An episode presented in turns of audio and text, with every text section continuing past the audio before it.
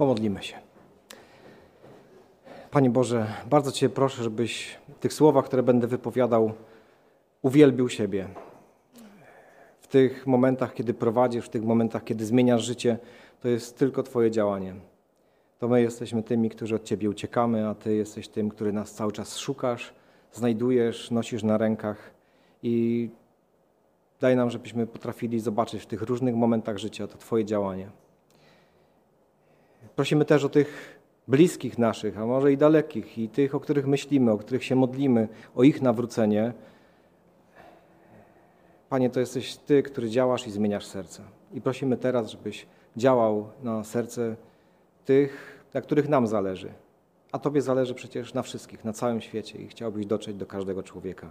Panie, niech to będzie dzisiaj spotkanie z Tobą, Bogiem, który działa i zmienia życie. Amen. Nawrócenie. Taki jest y, tytuł, y, ponieważ jeszcze wczoraj nie wiedziałem do końca o czym będę mówił, tylko to słowo gdzieś pojawiało się w moich y, myślach. I za każdym razem, kiedy przychodzi czas kazania, ja chciałbym wiedzieć, że to, co mówię, to mówię to, co gdzieś tam jest z góry dane. I są takie momenty, że siedzę do trzeciej w nocy w piątek wieczorem albo jeszcze w sobotę rano i kolejne myśli jeszcze przychodzą i się składają i to są najlepsze kazania, które wiem, że przyszły z góry i wiem, że to jest to, co mam powiedzieć. E, zawsze ekscytują mnie te piątki, kiedy wciąż jeszcze do końca nie wiem, ale zawsze czekam, żeby Pan Bóg odpowiedział. I do połowy tygodnia, kiedy pytano mnie, jaki będzie tytuł kazania, bywa tak, że wiem dużo wcześniej, o czym będę mówił, ale ale są takie momenty, że coś gdzieś tam e, spływa, jakiś, jakaś szczątkowa wiadomość, gdzieś w modlitwie się pojawia myśl. I jeszcze wczoraj nie wiedziałem i zadzwonił telefon. Od e, sympatycznej osoby, która prosiła o modlitwę, o sprawy swoich bliskich i takiego szczególnego Bożego działania i nawrócenia, gdzie bliska osoba uwikłała się w nałogi i Małgosia mówi: e, Ja kiedyś słyszałam Twoją historię. Ja bardzo często, jak mówię o takich dawnych czasach, to mówię o Marek Łobuz. A dzisiaj będę chciał powiedzieć trochę więcej o tym Marku Łobuzie. Ostatnim razem to chyba było z 10 lat temu, kiedy tutaj e, w Łodzi, kiedy e, zacząłem być pastorem w tym mieście. I pomyślałem, no zacznę od historii, skąd ja się wziąłem, jak to się stało, że Pan Bóg zmienił moje życie? I wtedy opowiadałem, ale nie było tych wszystkich kamer, E, więc dzisiaj korzystając z tej okoliczności, tym bardziej, że, że, tak Pan Bóg prowadził i Małgosia jak zadzwoniła, to mówi i ta Twoja historia, jak Pan Bóg Ciebie prowadził, jest dla mnie cały czas taką zachętą, że Pan Bóg może zmienić życie każdego człowieka. E, I lubię takie momenty, kiedy Pan Bóg gdzieś tam z góry pokazuje, daje te drogowskazy, e, nawet co powiedzieć w sobotę na kazaniu. Lubię to kiedy Pan Bóg się z nami komunikuje. Nawet kiedy my nie jesteśmy doskonali, to On lubi do nas mówić i prowadzić nas tymi swoimi doskonalszymi drogami. Taki krótki komentarz o nawróceniu. No to jest droga całego życia. Jedni nawracają się w jednej chwili, tak jak to będzie bardziej moja historia, inni nawracają się, że nawet nie wiedzą kiedy. Tak to jakoś przychodzi i pewnego dnia czują się już jakby bardziej bliżej niż byli kiedyś, bliżej Boga, bliżej Jego spraw. Lubią otwierać Jego słowo, kiedyś nie lubili, nie wiedzą, kiedy to się zmieniło. Więc Pan Bóg ma te swoje różne sposoby działania, ale to jest tylko Jego działanie w naszym życiu. My to, co możemy zrobić, to się poddać temu działaniu. No to jak to było z tym, że dzisiaj stoję przed Wami, że znam Biblię, że chodzę Bożymi drogami, wybieram się do Jego Królestwa. E, urodziłem się w Katowicach, e, w rodzinie katolickiej. Jakiś wujek daleki był księdzem, do kościoła wszyscy chodzili i ja też chodziłem. E, pamiętam, że jak miałem 10 czy 11 lat, to wziąłem Biblię z półki i przeczytałem Ewangelię Marka. Bo pomyślałem, że warto, jak tak ksiądz tylko kawałek czyta, to ja sobie przeczytam całą, a że jestem Marek, to przeczytam Ewangelię Marka. Był czas, że byłem ministrantem, ale im miałem więcej lat, tym bardziej ten Marek Łobuz e, wychodził. Myślę, że to jest naturalne, kiedy człowiek przychodzi do kościoła i nie znajduje tam tego, czego szuka, takiego, takiej bliskości, tego, że Pan Bóg jest obok Ciebie, że potrafi do Ciebie przemawiać, że, że jest Bogiem, który potrafi prowadzić Ciebie w życiu, że ma dla Twojego życia jakiś plan, tylko jest takim odległym bytem, który tylko Cię skontroluje, e, a później się okazuje, że nawet jak Ty robisz złe rzeczy, to ten Pan Bóg nic nie robi, nie reaguje, to człowiek się zastanawia, co tutaj naprawdę jest, e, co ma sens, co jest prawdą i naturalnym dla nas ludzi, bo ta glina jest słaba, jest to, że zaczynamy zbaczać w złe strony. I tak samo było u mnie, jak pewnie w wielu historiach, które wyznacie, może w waszym życiu. To jest tak naturalne, że dużo łatwiej przychodzi nam iść złą stronę niż w dobrą. Coraz e, więcej jakichś używek pojawiało się w życiu. Człowiek szuka sensu. Jeżeli w tym kościele, kościół to w ogóle się wydaje taki budynek, do którego trzeba czasem przyjść, a pewnego dnia no to tam ksiądz coś wypowie, formułkę i jest szansa, że znajdziemy się po właściwej stronie mocy. Kiedy tam to wszystko jest takie odległe, niezrozumiałe, no zaczynamy szukać na własną rękę e, i w używkach człowiek znajduje coś tak już. Za 5 zł, za 10 zł, no różne będą te e, używki wyskokowe i, i to jest takie oczywiste, że ludzie po to sięgają, bo to zmienia rzeczywistość od razu. Od razu może wyrwać z butów w różny sposób, przy różnej pogodzie. Później w moim życiu, po tych pierwszych eksperymentach, jedne bardziej udane, inne mniej. E, oczywiście człowiek się z tym ukrywa, e, nic nie widać. Później przychodzi czas na wielką miłość. Miałem wtedy 16 lat, zakochałem się e, po uszy. I wydawało się, że no właśnie tak powinno wyglądać życie.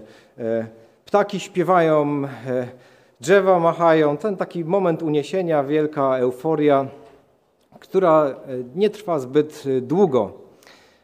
Wszystkie takie miłosne uniesienia też się kończą. Dla mnie zakończyło się tak bardzo dramatycznie. W pewnym momencie dowiedziałem się, że ona już ze mną nie chce być. Trochę sobie też na to zasłużyłem. Tak to czasem bywa.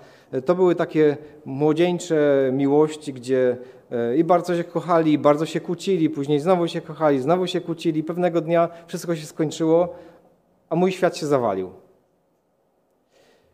I wtedy pojawiają się ludzie, którzy mówią: O, nie martw się, tego kwiatu jest pół światu, będzie dobrze. O, jeszcze spotkasz nie jedną i w ogóle, o, będzie, będzie dobrze. Ale dla ciebie to jest tragedia życia, wszystko się skończyło.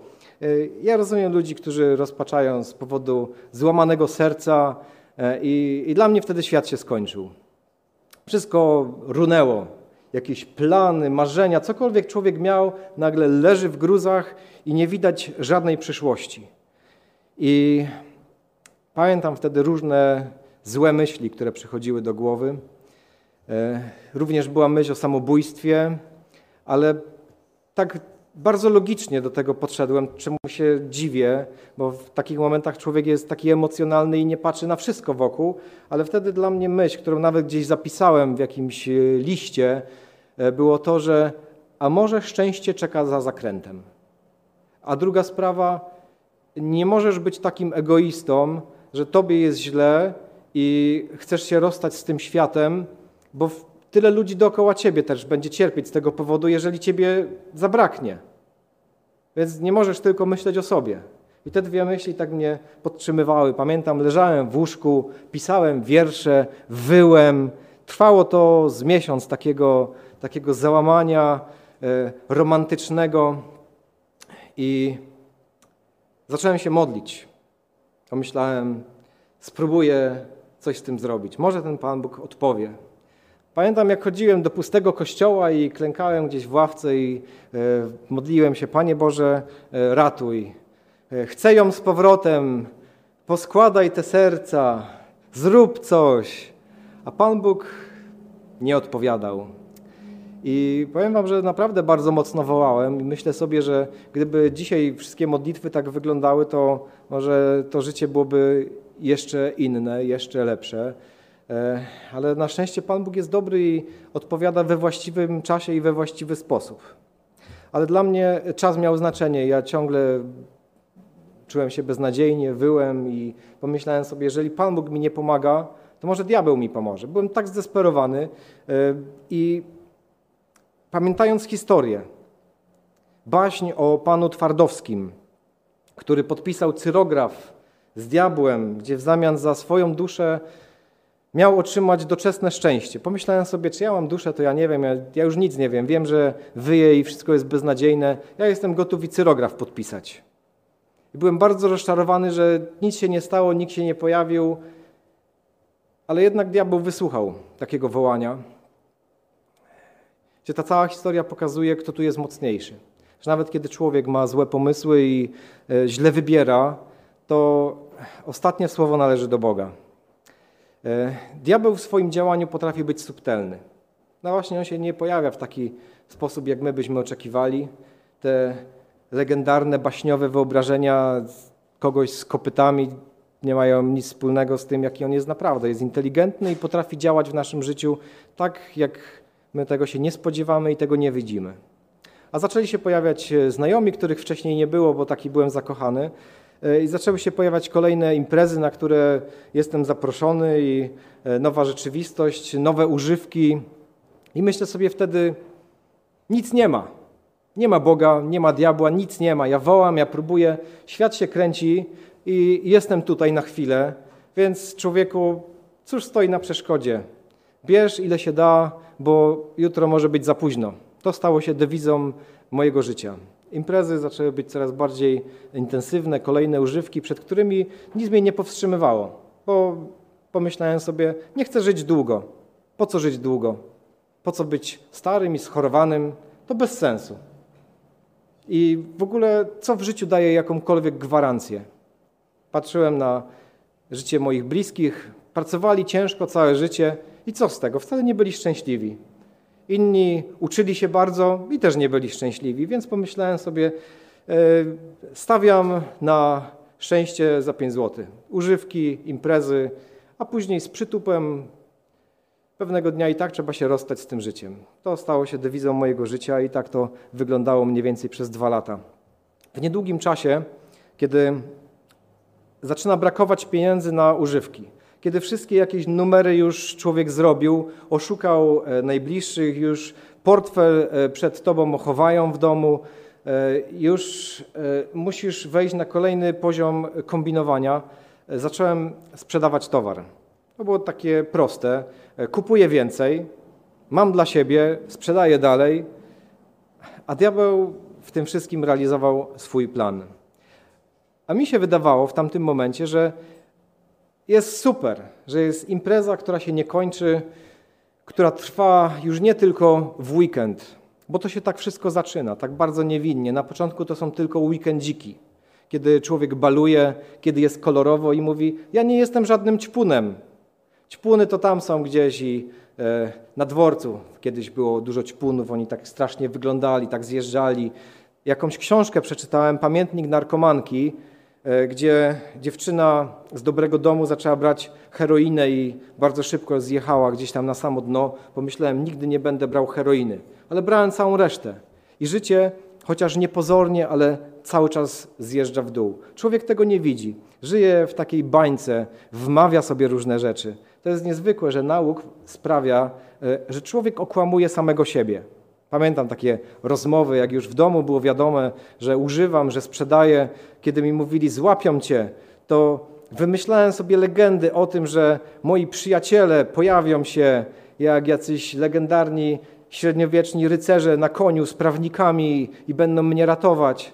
A rzeczywistość jest taka, że kiedy człowiek zaczyna mieć problemy i wpada to wtedy nikogo nie ma koło ciebie. Ale kiedy jesteś na fali, kiedy trwa impreza, to człowiek buja w obłokach i myśli, że cały świat leży u twoich stóp. To jest taka niezwykła rzeczywistość, która pojawia się, takie, taki obłęd grzechu, w którym człowiek trwa i myśli, że wszystko jest dobrze, kiedy właśnie wszystko się wali. Trwało to pewnie z ponad dwa lata takiej ostrej imprezy, sprzedawania towaru jak, jak lizaki i używania wszystkiego. To był moment, kiedy zacząłem już nawet gdzieś tam przyjmować narkotyki dożylnie, żeby była większa impreza. Bo to zawsze tak działa, że impreza, która była wcześniej, ona ciebie w kolejnym tygodniu już nie satysfakcjonuje. A, a człowiek myśli, czemu tylko weekend? Później chcemy mieć przerwę w środku tygodnia, no bo co to za życie, takie tylko praca bez sensu, szkoła bez sensu, wszystko jest bez sensu. Impreza ma sens, bo to masz od razu. I stąd jest taka krótka droga do tego, że używa się codziennie. I człowiek, nie widząc tego, pikuje w dół. Zbliżał się nowy rok. To był wyjątkowy nowy rok, bo był przełom e, z 99 roku na 2000. Cały świat mógł się skończyć wtedy. Maszyny, komputery miały zwariować. E, nie wiadomo, co będzie. No w ogóle taka data, impreza miała być przednia. Myślałem sobie, gdzieś trzeba pojechać. To, to musi być impreza, jakiej jeszcze nie było. Ale jakoś się nie składało. Nikt nie chciał ze mną pojechać w jakieś dziwne, egzotyczne miejsce. Zapraszali mnie na jedną zwykłą imprezę. Ja codziennie byłem na jakichś imprezach. Ja chciałem, żeby było wyjątkowo. I w swoim takim proteście, buncie powiedziałem, idę do moich dziadków, którzy też mieszkali w Katowicach, na imprezę. Będę tam sam, z nimi sobie posiedzę. Nie będę z wami na zwykłych imprezach. Będę, sam muszę to przeżyć. Moi dziadkowie byli bardzo wyjątkowi, bardzo kochani, właściwie jak moi rodzice. Opiekowali się mną i nawet kiedy wiedzieli, że wszystko jest źle w moim życiu, to pamiętam jak babcia wydzwaniała na komórkę, wtedy minuta połączenia kosztowała 3 złote, a babcia dzwoniła, gdzie ty jesteś Marek, martwię się o ciebie, przyjedź, zupę ugotowałam, martwię się. Ja już nawet nie odbierałem, jak widziałem, że babcia, babcia dzwoni, bo wiedziałem, że mi się będzie serce krajać, że ja tutaj łobuz jestem, drań i powinien ktoś mi powiedzieć wreszcie e, do słuchu, a, a babcia z taką cierpliwością i łaskawością. To był taki anioł Boży w moim życiu. No i poszedłem do tych moich dziadków i sobie siedzimy i tam rozmawiamy i wesołkujemy. Ja tam oczywiście cały arsenał moich sylwestrowych e, specyfików potrafiłem się bawić sam. Dziadkowie poszli spać, a ja się dalej bawiłem i wymyślałem sobie jakieś historie i chodziłem po, po mieszkaniu. I nagle stanąłem przed obrazkiem Pana Jezusa. Mój dziadek katolik miał swój święty obrazek. Ja patrzę na ten obrazek i myślę tak, w Boga nie wierzę, w nic nie wierzę, ale przecież ten Jezus był na tym świecie. Przecież nawet te dwa tysiące lat ma wskazywać na to, że On był na tym świecie. I te wszystkie historie, które słyszałem o Nim, to co czytałem o Nim, to On był naprawdę taki przyjazny, taki bardzo życzliwy dobry. I takie dziwne pytanie, ono chyba się pojawia w myślach każdego człowieka, w myślach dealera też. Czy ja jestem dobry w moim życiu? Gdzie to jest znowu niezwykłe, że człowiek potrafi sam sobie wszystko wmówić i wytłumaczyć, że ja jestem dobry, bo ja nie robię nikomu krzywdy, ja nikogo nie biję. E, właściwie to chciałbym, żeby cały czas była impreza, żeby wszyscy się mogli cały czas cieszyć i bawić, Y, i żeby trochę więcej radości mogło być na tym świecie. Taka misja, takie powołanie nawet czułem w tym kierunku. Y, I człowiek jest w stanie sobie powiedzieć: Jestem dobry, chociaż jest draniem, niszczy swoje życie i ludzi wokół niego. I jak tak stoję i patrzę na ten obrazek i zastanawiam się, czy ja jestem dobry, to w tym momencie słyszę głos, który mówi do mnie. I jak później opowiadałem znajomym, słuchajcie, ten moment stoję tam i słyszę głos, to oni mówili, ale przecież byłeś pod wpływem tych wszystkich środków. Ale ja byłem pod wpływem tych środków przez ostatnie dwa lata, przez cały czas. Więc wiedziałem, kiedy słyszę jakiś głos, a kiedy coś mi się wydaje. To był głos, który do mnie mówił i powiedział mi wtedy słowa: Jesteś dobry. Jesteś taki dobry jak ja. A ja stoję przed tym obrazkiem Jezusa i zastanawiam się, czy ja jestem dobry. I ktoś do mnie mówi: Jesteś dobry. I ja do dzisiaj nie wiem, kto to mówił? Czy to był diabeł, który chciał, żebym pomyślał: Jesteś dobry, jest wszystko w porządku, działaj dalej, super misja. A może to był Pan Bóg, który chciał mi powiedzieć: Należysz do mnie, nie należysz do tego miejsca, w którym jesteś. To był moment wtedy, kiedy nie rozmawiałem już o niczym innym, tylko o świecie, którego nie widzę nagle okazało się, że ten świat jest. Z kimkolwiek się spotykałem w kolejnych dniach, to ze wszystkimi rozmawiałem. Wierzysz w Boga? Jak to jest? Są duchy? Jak to działa? Co ty wiesz? Mów wszystko, co wiesz. Minęły trzy dni, kolejna rozmowa. Znajoma mówi: Ja znam wróżkę, znam prawdziwą wróżkę, która zawsze mówi jak jest. To ja mówię: To ja chcę pojechać do tej wróżki, niech, niech ona powie jak jest. I to był środek nocy, przyjechaliśmy do wróżki e, w Będzinie koło zamku. Taka waląca się chałupka. Wróżka otworzyła okno i powiedziała: Przyjdź jutro. Była godzina 12, środek dnia. Stanąłem przed e, domem wróżki. Piały koguty, było naprawdę dziwnie. A kiedy wszedłem do środka, było jeszcze dziwniej. Grały jakieś melodyjki, kiedyś takie popularne były kartki z życzeniami. E, takie pozytywki z dręczącymi muzyczkami, więc grało kilka w tle. E, wiedźma, bo to była wiedźma, miała na każdym ręku z dwa zegarki, pierścieni tyle, że nie wiem jak zginęła palcami, koty siedziały wszędzie, a do stołka była przywiązana koza. Nie wiedziałem, czego się spodziewać w takim miejscu, więc nie byłem jakoś bardzo zdziwiony. E, I zaczęła mówić. Zaczęła mówić o końcu świata. I mówiła takie dziwne słowa. Ja ją w ogóle o to nie pytałem, a ona mówiła: Przyjdzie dzień, kiedy ludzie będą biegać, uciekać, ciemność przyjdzie na ten świat. Wiecie, taki apokaliptyczny język. I już będzie za późno. Modlą się przed tymi figurami, diabła mają za skórą, bezbożnicy. No i tak słucham, co ta wiedźma opowiada, wzywa do nawrócenia. I cały czas tasuje karty w rękach. I tasuje, i tasuje. I w końcu po tych apokaliptycznych wstępach zaczęła rozkładać karty. I zaczęła opowiadać o mnie, o mojej rodzinie, jakichś znajomych. I wszystko, co powiedziała, to trafiła. Mam wrażenie, jakby diabeł stał nad nią i dyktował jej prosto do ucha, co ma powiedzieć. W jednej chwili stała się dla mnie wielkim autorytetem. Wszystko wie. Skąd ona to wszystko wie? Zadałem jej wtedy jedno pytanie – kiedy będzie ten koniec świata, o którym tyle opowiada? I powiedziała: Karty za każdym razem odpowiadają mi to samo. To będzie w 2001 roku. W 2001 roku. A był początek roku 2000, więc został tylko rok. Muszę wszystkim powiedzieć, że nadchodzi koniec świata. Więc sobie teraz wyobraźcie, wychodzę z nową misją od wiedźmy. Spotykam się e, z, ze znajomymi e, i ich dealer opowiada im, nadchodzi koniec świata. Trzeba się nawrócić. Wróżka powiedziała. Pamiętam taki moment, przychodzę na imprezę do kolegi, mniej więcej 15-20 osób, ludzi, których nie znam, wstaję i mówię, muszę wam coś powiedzieć. Nadchodzi koniec świata. Powiem wam, że nieraz e, dzisiaj chciałbym mieć tyle odwagi, ile miałem wtedy, i, i zmierzam cały czas w tym, w tym kierunku.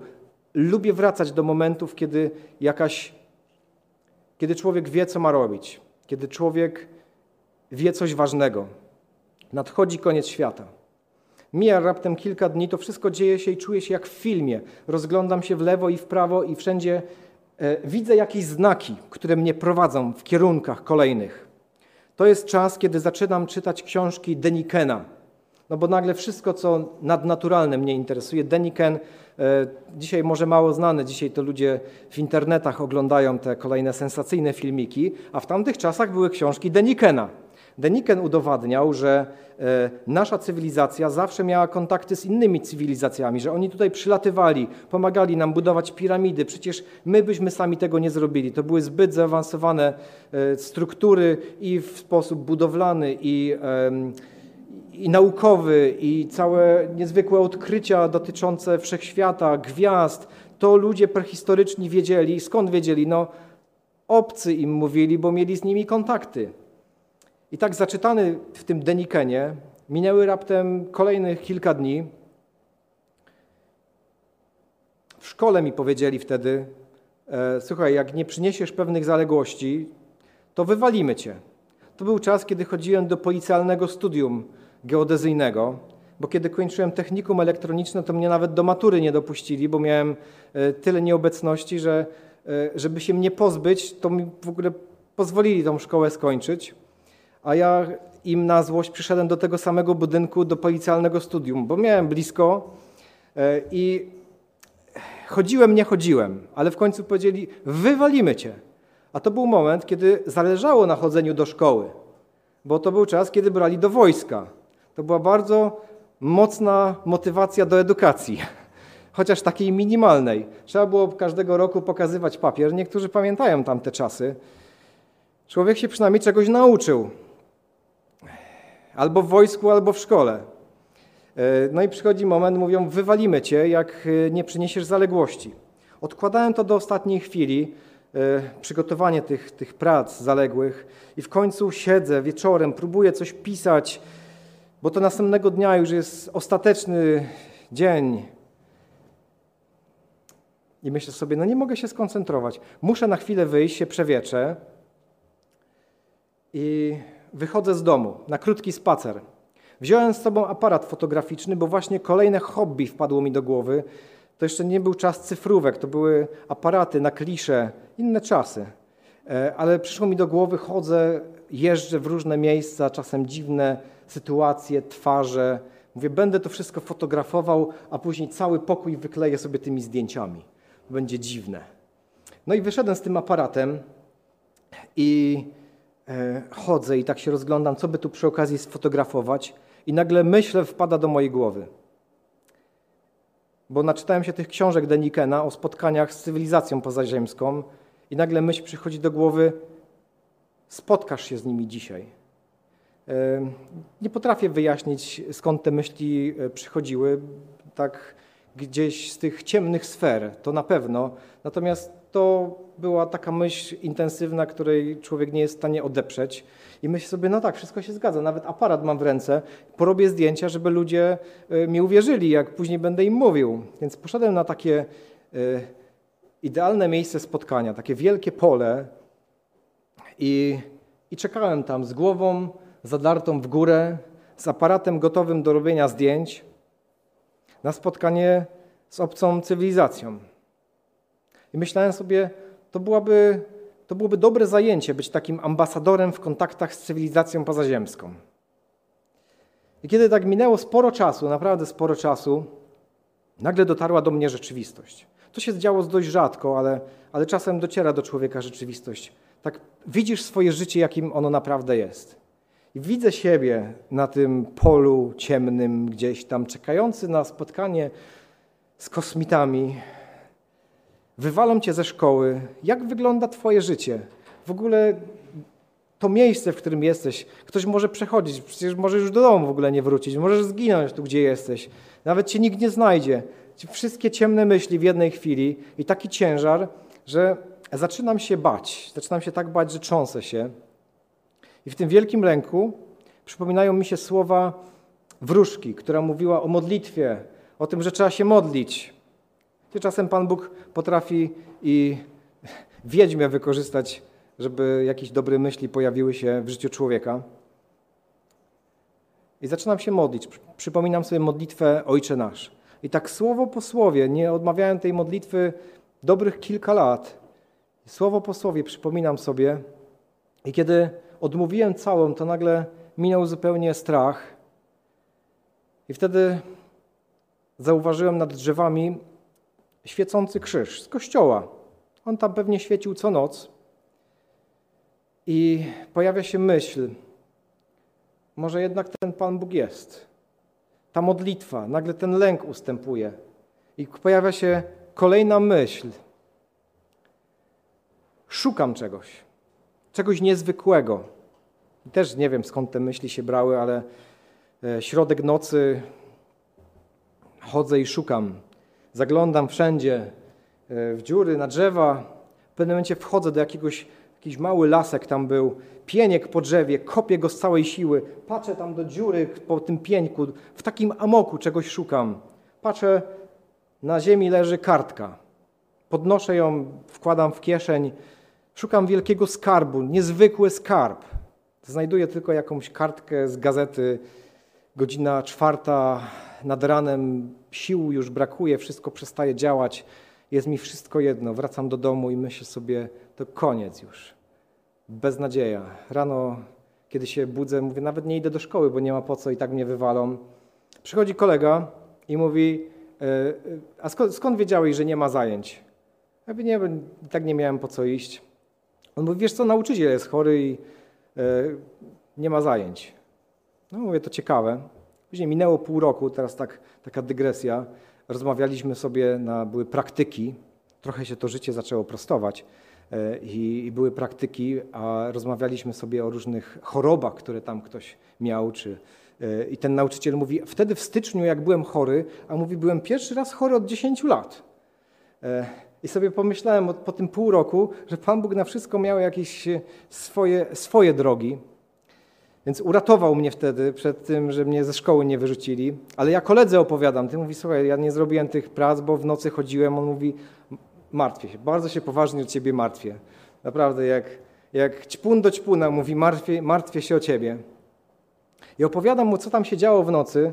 I mówię, słuchaj, jakąś kartkę znalazłem. Po, idę do kurtki, faktycznie jest kartka. Rozwijamy, to była jedna stronica z gazety.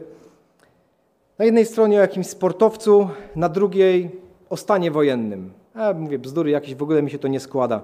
Wszędzie tak próbowałem dopasować tą rzeczywistość, a ten drogowskaz nie pasował. Ale kolega zauważa, że tam w nagłówku jest tytuł tej gazety. I tytuł gazety było Słowo. Jakiś katolicki tygodnik religijny, Słowo.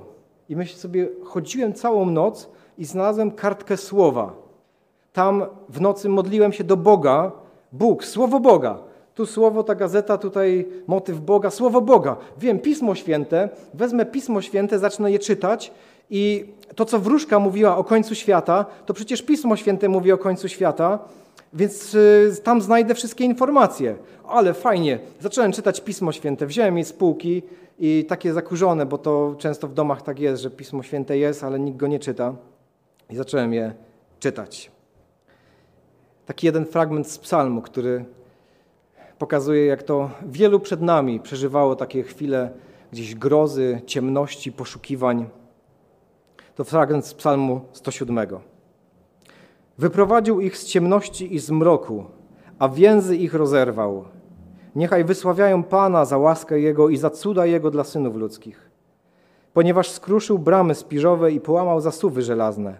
Chorowali z powodu swego występnego życia i cierpieli z powodu swych win – Wszelki pokarm obrzydł im i bliscy już byli bram śmierci. Wtedy wołali do Pana w swej niedoli, a On wybawił ich z utrapienia. Posłał słowo swoje, aby ich uleczyć i wyratować ich od zagłady. Niechaj wysławiają Pana za łaskę Jego i za cuda Jego dla synów ludzkich. Niechaj składają ofiary dziękczynne, niech z radością opowiadają o czynach Jego. I tak jak Pan Bóg gdzieś tam mnie i wierzę, że i Ciebie też ratował i prowadził, to dzisiaj opowiadamy o tych Jego cudach. I to jest moment, kiedy mam Biblię w ręku i jestem z Biblią wszędzie. Czytam ją bez przerwy. Idę na spotkania, to idę z Biblią. Spotykam się z ludźmi, wyciągam Biblię z kieszeni i mówię: czytajcie Biblię. Biblia jest niesamowita. A oni mówią: no, odjechał. Za dużo, za dużo imprez. A ja wiem, że Biblia jest niezwykła. Czytam ją, czytam Księgę Apokalipsy. Oczywiście, że zacząłem od końca. Nic nie rozumiałem. Pamiętam, jak musiałem głowę trzymać w ten sposób, żeby mi nie eksplodowała, bo tak bardzo chciałem zrozumieć i tak bardzo nie mogłem. Pan Bóg zabrał narkotyki z mojego życia i zrobił to e, po swojemu. E, nieraz Pan Bóg musi pewne rzeczy robić po swojemu. Czasem jest to drastyczne. Akurat tamten przypadek mój był taki dość E, dość łaskawy, nagle wydaje mi się, że mnie obserwują. I do dzisiaj nie wiem, czy tylko mi się wydawało, czy faktycznie ktoś za mną chodził, a może Pan Bóg posyłał jakichś swoich aniołów. Na osiedlu, na których wszystkich znałem, nagle zaczęło się pojawiać dużo dziwnych ludzi. Ja się im przyglądałem i podchodziłem i mówiłem: Dzień dobry, która jest godzina? I, zagadywałem ich. Albo kolegom mówiłem, słuchajcie, chodzą za mną, obserwują mnie. Mówię, zobaczcie, pójdziemy gdzieś do lasu i zawsze ktoś tam będzie za mną chodził. I faktycznie gdzieś zawsze ktoś był. Tak się przestraszyłem, że przestałem kupować, przestałem sprzedawać, siedziałem w domu, czytałem Biblię. Pan Bóg, Pan Bóg potrafi e, pozmieniać życie w niezwykły sposób i, i te Jego sposoby naprawdę są najlepsze. Więc siedzę w domu, czytam Biblię. Zaczynają się w domu trochę dziwić, co się dzieje. Biblię czyta. Ale to przyszły jeszcze dziwniejsze momenty. Bo czytam tą Biblię i e, no, wielu rzeczy to nie rozumiałem, to na pewno, ale takie najprostsze przesłanie, które dotarło do mnie wtedy, to przesłanie Jezusa z Ewangelii. Mam swoje królestwo. Moje królestwo nie jest z tego świata. Zapraszam wszystkich do mojego królestwa. I powiem wam, że jak wtedy usłyszałem, to do dzisiaj tak opowiadam innym. Jezus ma swoje królestwo. Wszyscy są do Niego zaproszeni. Ja wtedy sobie pomyślałem, taki ćpun z ulicy, który zaczął Biblię czytać, że gdyby to było prawdą, gdyby faktycznie Jezus miał swoje królestwo, w którym ludzie są szczęśliwi, w którym wszyscy się kochają, szanują, w którym żyją wiecznie, nie ma tych wszystkich paskudnych rzeczy, które ludziom się nie podobają, a często sami żyjemy w ten sposób, jak nam się nie podoba, ale tęsknimy za czymś więcej. I ja wtedy zatęskniłem i pomyślałem sobie, gdyby to było prawdą, to ja chciałbym tam być. I tak się złapałem tej myśli, tym bardziej, że Pan Bóg zabierał te kolejne złe rzeczy z mojego życia w taki subtelny sposób. I czytam Biblię, łapię się tej nadziei. I do dzisiaj, e, właśnie opowiadając Ewangelię, próbuję pokazać ludziom, że jest sens, że o coś w tym chodzi. Że to nie chodzi o teologiczne jakieś ciekawostki, e, że adwentyści to lepiej wyjaśnią niż wszyscy inni, tylko to chodzi o Jezusa, który przychodzi do nas i zaprasza nas do swojego królestwa. A ciekawostki później, one też mają swoje znaczenie. Chociaż często interesują nas na początku, tak jak w moim życiu ten koniec świata też był taki ciekawy. A jeszcze jeden, jedna dygresja z tą wróżką i tym, co powiedziała o końcu świata, że będzie w 2001 roku. To wierzę, że to był diabelski plan dla mnie. Mój koniec świata miał być w 2001 roku. Ale na szczęście Pan Bóg wziął sprawy w swoje ręce. No to czytam Biblię, jest jakaś nadzieja, czegoś się złapałem, narkotyki zniknęły z mojego życia. I pamiętam, e, zaprosili mnie na jakąś imprezę. Coraz rzadziej gdzieś się pojawiałem, bo ja się bałem gdzieś e, pojawiać w miejscach, gdzie są e, narkotyki, bo bałem się, że mnie złapią. Taki wielki lęk. Ale pojechałem, bo było zaufane grono i Oczywiście Biblię wyciągałem i czytałem na tej, e, na, na tej imprezie. I wracając, pojechaliśmy do McDonald'sa. Wtedy jeszcze nie było McDrive'ów i jedliśmy w samochodzie. Żeby nie jeść w środku, bo dziwnie wyglądaliśmy. I ci ludzie też dziwnie wyglądali. E, więc jemy w samochodzie i kolega tak zaparkował, że zaparkował dokładnie przed księgarnią znaki czasu w Katowicach. Dzisiaj już nie ma tej księgarni od wielu lat, ale pamiętam, że to było takie dla mnie, wow, kolejny znak.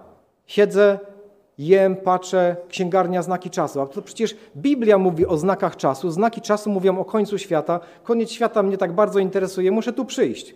Następnego dnia przychodzę do księgarni znaki czasu, wchodzę do środka i pytam się, e, dzień dobry, czy są przepowiednie królowej Saby albo e, Nostradamus? No nie było tych e, książek w księgarni Znaki Czasu, ale pani mówi, ale jest książka Wielki Bój. To jest bardzo dobra książka o proroctwach. On mówi, to poproszę. I kupiłem książkę Wielki Bój o proroctwach. Była niesamowita. Już z pierwszych rozdziałów dowiaduje się, że przykazania zostały zmienione. Myślę sobie, jak to możliwe, jak to przykazania można zmienić. Sprawdzam, gdzie się da. No faktycznie, w Biblii są inne. Tak mnie to zenergetyzowało. Czytam dalej. Historia reformacji. Kolejni pojawiają się na arenie dziejów, którzy chcieli, żeby zwykły człowiek miał dostęp do Biblii, do tej Biblii, która zaczęła moje życie zmieniać, i nagle okazuje się, że Kościół, w którym się wychowałem, Kościół, który opowiada Ewangelię, który ma być Kościołem Jezusa, nagle, że to wszystko jest inaczej, że ta wąska droga jest aż tak wąska.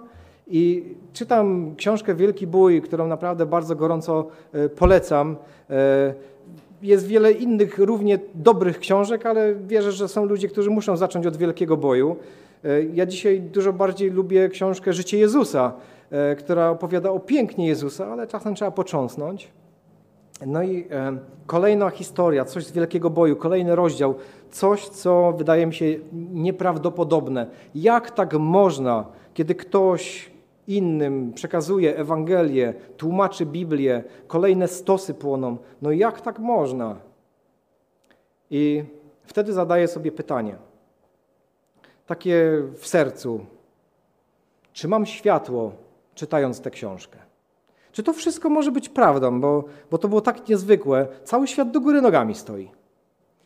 E, a w tej książce wiele razy pojawiał się ten termin mam światło. Ktoś tam miał światło, Bóg go prowadził. Mar Marcin Luther miał światło, Bóg dawał mu właściwe poznanie. Czy ja mam światło czytając tę książkę? Dokładnie w tym momencie, kiedy zadaję to pytanie, tak w ogóle bezgłośnie, czy to wszystko może być prawdą, zaczyna brzęczeć lampka, przy której czytałem. Taka lampka na ramieniu, taki halogen. I żarówka brzęczy, jak w jakichś e, mrocznych filmach brzęczy żarówka, a później ktoś ginie w tych filmach. A ta żarówka brzęczy i brzęczy i brzęczy i to wszystko robi się naprawdę dziwne e, i, i zaczynam się nerwowo rozglądać, co się dzieje, bo zazwyczaj chwila brzęczenia i trzeba zmieniać żarówkę. Po kilkunastu sekundach zauważam refleks w szybie. Jakaś szyba z mebli, takie meble PRL, takie szyby miały ozdobne niby. E, I tam e, widzę siebie, leżącego na łóżku, trzymającego książkę. Chwilę wcześniej w ogóle robiłem przemeblowanie tego pokoju, więc to wszystko było przygotowane na ten moment i na tą scenę. Leżę na łóżku, trzymam książkę, a lampka jest dokładnie nad moją głową.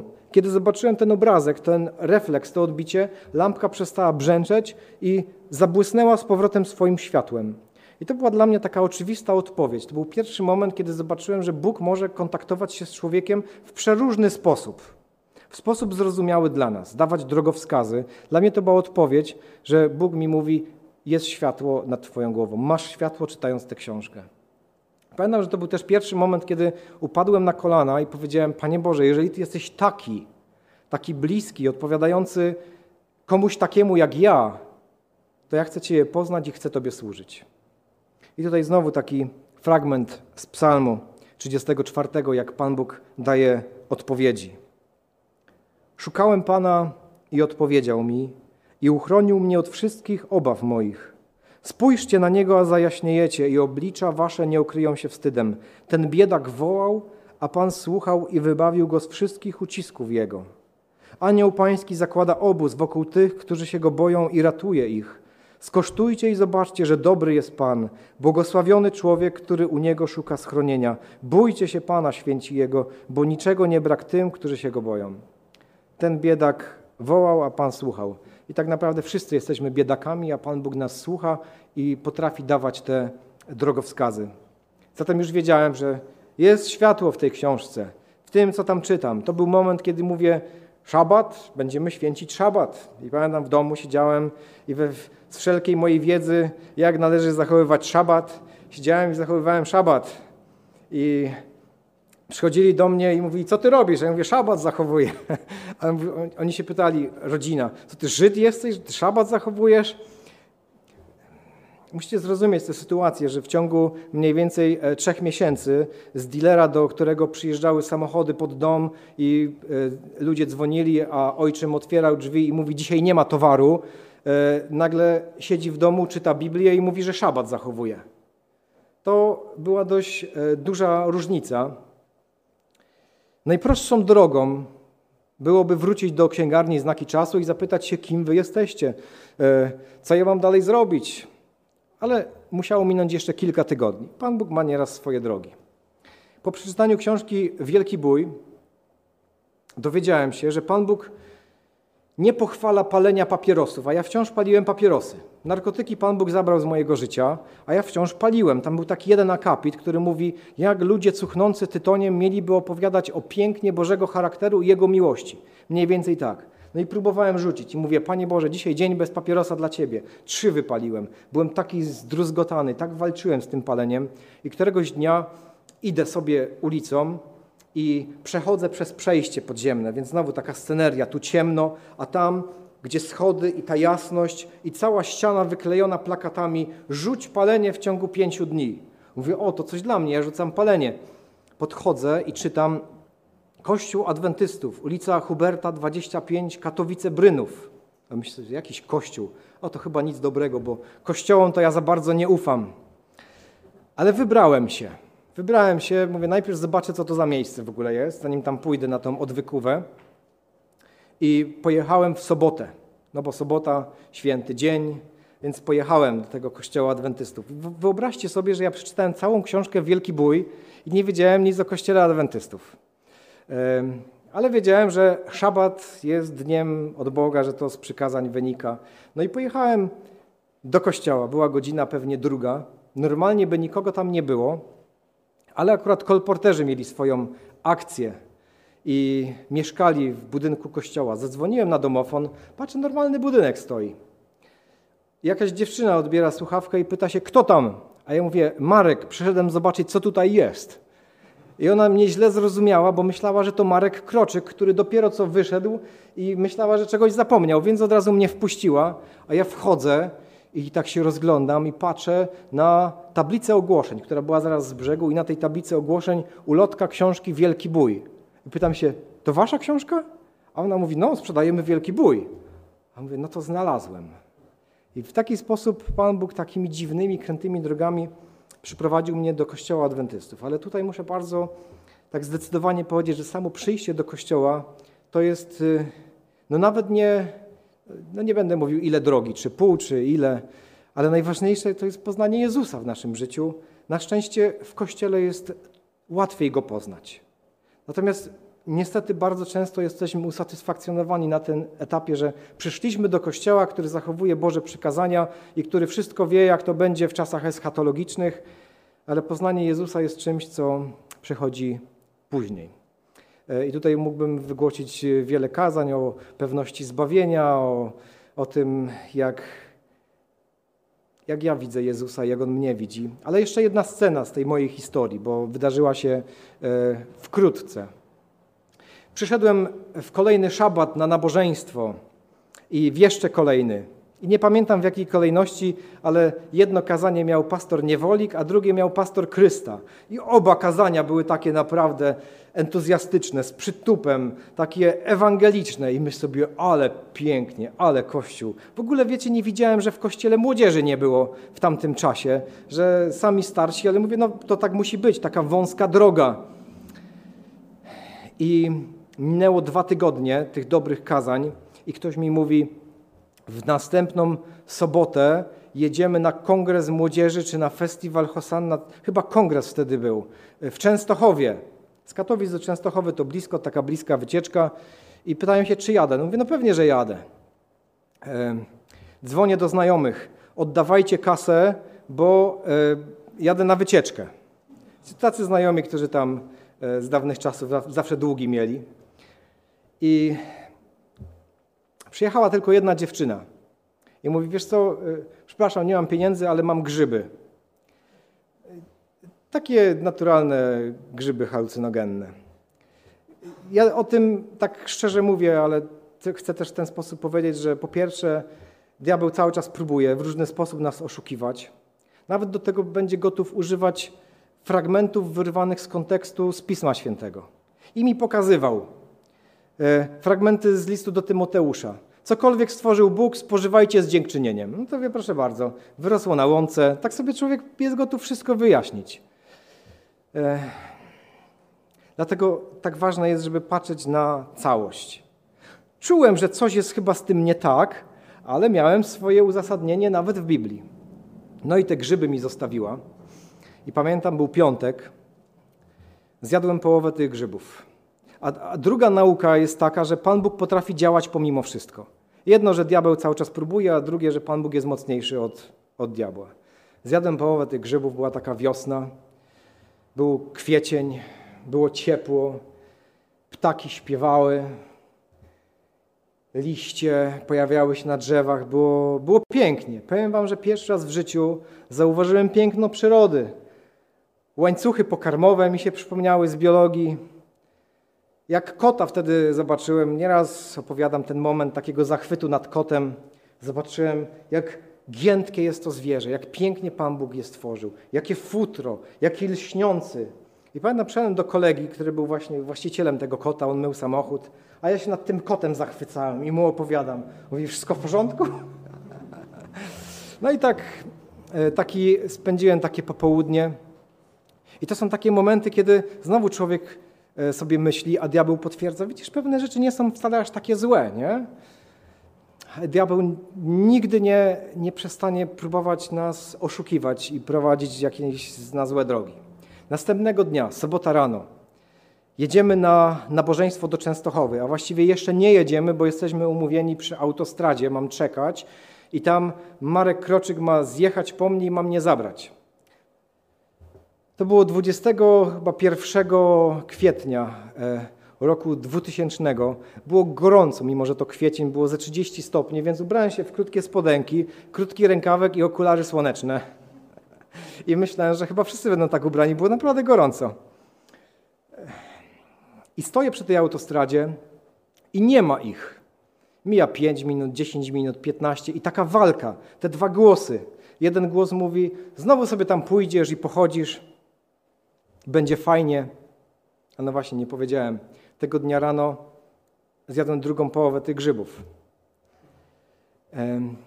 To jest jeszcze raz, żeby po pierwsze jestem szczery w tym, w tym, co opowiadam, żeby pokazać, że niektóre historie nasze, to gdzie jestem dzisiaj, Boża łaska. Jaki człowiek jest głupi, a jaki diabeł jest nieustający w swoich próbach. I stoję tam przy tej drodze i jeden głos mówi, będzie fajnie, tam sobie znowu pochodzisz, ta przyroda będzie pięknie, a drugi głos mówi, masz tu stać i czekać, to jest bardzo ważne. I bitwa, wielki bój pomiędzy tymi dwoma głosami i w końcu przyjeżdżają. Nikt mi nic nie powiedział, jaki jestem ubrany. E, zapakowałem się do samochodu, pojechaliśmy do Częstochowy. Okazało się, że tylko ja byłem tak ubrany, ale tak za bardzo mi to nie przeszkadzało. Uśmiechałem się do wszystkich i bardzo mi się wszystko podobało. Było nabożeństwo i naprawdę świetne treści ewangeliczne. Podobało mi się, siedziałem i chłonąłem cały. A później było kazanie, był czarnoskóry pastor z Londynu, Nigel David, i opowiadał wspaniale o Jezusie. Serce rosło. I w końcu mówi tak, prawie jak ja dzisiaj. Mówi, wiem, która jest godzina i wiem, że powinienem już skończyć, ale wiem, że jest tutaj ktoś, kto potrzebuje Jezusa i kto chce zmienić swoje życie. I pamiętam, jak moje serce zaczyna bić coraz mocniej i myślę sobie, kto mu powiedział, że ja tutaj jestem? A to był czas, pełna sala w Filharmonii, w Częstochowie. Ludzie siedzą, stoją, wszędzie ludzi. I on mówi, to jest sprawa między tobą i Bogiem. Jeżeli naprawdę chcesz, żeby Bóg zmienił twoje życie, przyjdź tutaj do przodu. Przyjdź i pokaż to, że ty chcesz, żeby On działał w twoim życiu. Nie przejmuj się tym, że ludzie będą się na ciebie patrzeć. A ja właśnie się trochę przejmuję. I w kolejnych momentach odpowiadał na kolejne rzeczy, y, które w mojej głowie się pojawiały. Mówi, są ludzie w kościele pod, używający narkotyków. I on to mówił tak w ogóle o młodych ludziach, że pojawiają się narkotyki w ich życiu. A ja myślę sobie, skąd on wie, że ja dzisiaj rano jakieś tam grzyby, to wszystko i to sprawia, że czuję, jak jestem nagi. Pan Bóg wszystko o mnie wie, a jednak mnie woła. Woła mnie, mówi: przyjdź, przyjdź, On może zmienić Twoje życie. W końcu już nie wytrzymuję i moje nogi się same wyprostowały i idę tam do przodu, przepycham się pomiędzy tymi ludźmi w tych krótkich spodenkach, rękawku, wyglądam dziwnie, ale idę. Jestem w pierwszym rzędzie, tam kilka osób jeszcze też powstawało, później wszyscy wstali, jak to czasem na tych apelach. I stoimy i trzymamy się za ręce, a on opowiada o Jezusie, o tym, jak Jezus nas uratował, o tym, jak zajął moje miejsce na krzyżu. I to też do dzisiaj dla mnie taki najlepszy obraz Ewangelii. Jezus zajął moje miejsce, ja na nie zasłużyłem tam na krzyżu, a ja mogę zająć Jego miejsce w Jego królestwie. On, jedynie On zasłużył, żeby tam być a mówi zamieńmy się miejscami. I tak opowiada o tym Jezusie, o tym zbawieniu, mówi to jest naprawdę dla was i naprawdę dzisiaj. I pamiętam jak coś pęka w moim sercu i zaczynam wyć, łzy się leją, ale nie mogę łez wytrzeć, bo się trzymamy za ręce, bo kazali się trzymać za ręce i wyję i łzy mi ciekną po policzkach, kapie na podłogę, e, ale trzymamy się za ręce i nie mogę się nawet wytrzeć. Ale to był moment, kiedy coś pękło w sercu, kiedy kiedy naprawdę uwierzyłem, że, że Jezus mnie zbawił. To był taki pierwszy moment takich kolejnych refleksji nad tym, czym jest zbawienie, kim jest Jezus. Przychodzi jeszcze wiele później, ale to był taki pierwszy raz, że wiem, że Jezus mnie uratował. I on wtedy powiedział, Jeżeli Jezus cię dzisiaj uratował, to wyjdź i powiedz to wszystkim, których spotkasz. No to jak wyszliśmy po nabożeństwie, idąc gdzieś tam e, tymi alejami najświętszymi, to podchodziłem od ławki do ławki wszystkim ludziom, mówiłem, słuchajcie, Jezus mnie zbawił. I wchodziłem w jakieś bramy, tam stali, stali ludzie z piwkiem, a ja im opowiadałem Ewangelię, jak mnie Jezus zbawił. I kolporterzy, którzy byli ze mną, tak trochę e, dziwnie patrzyli na mój entuzjazm, ale Jezus mnie zbawił.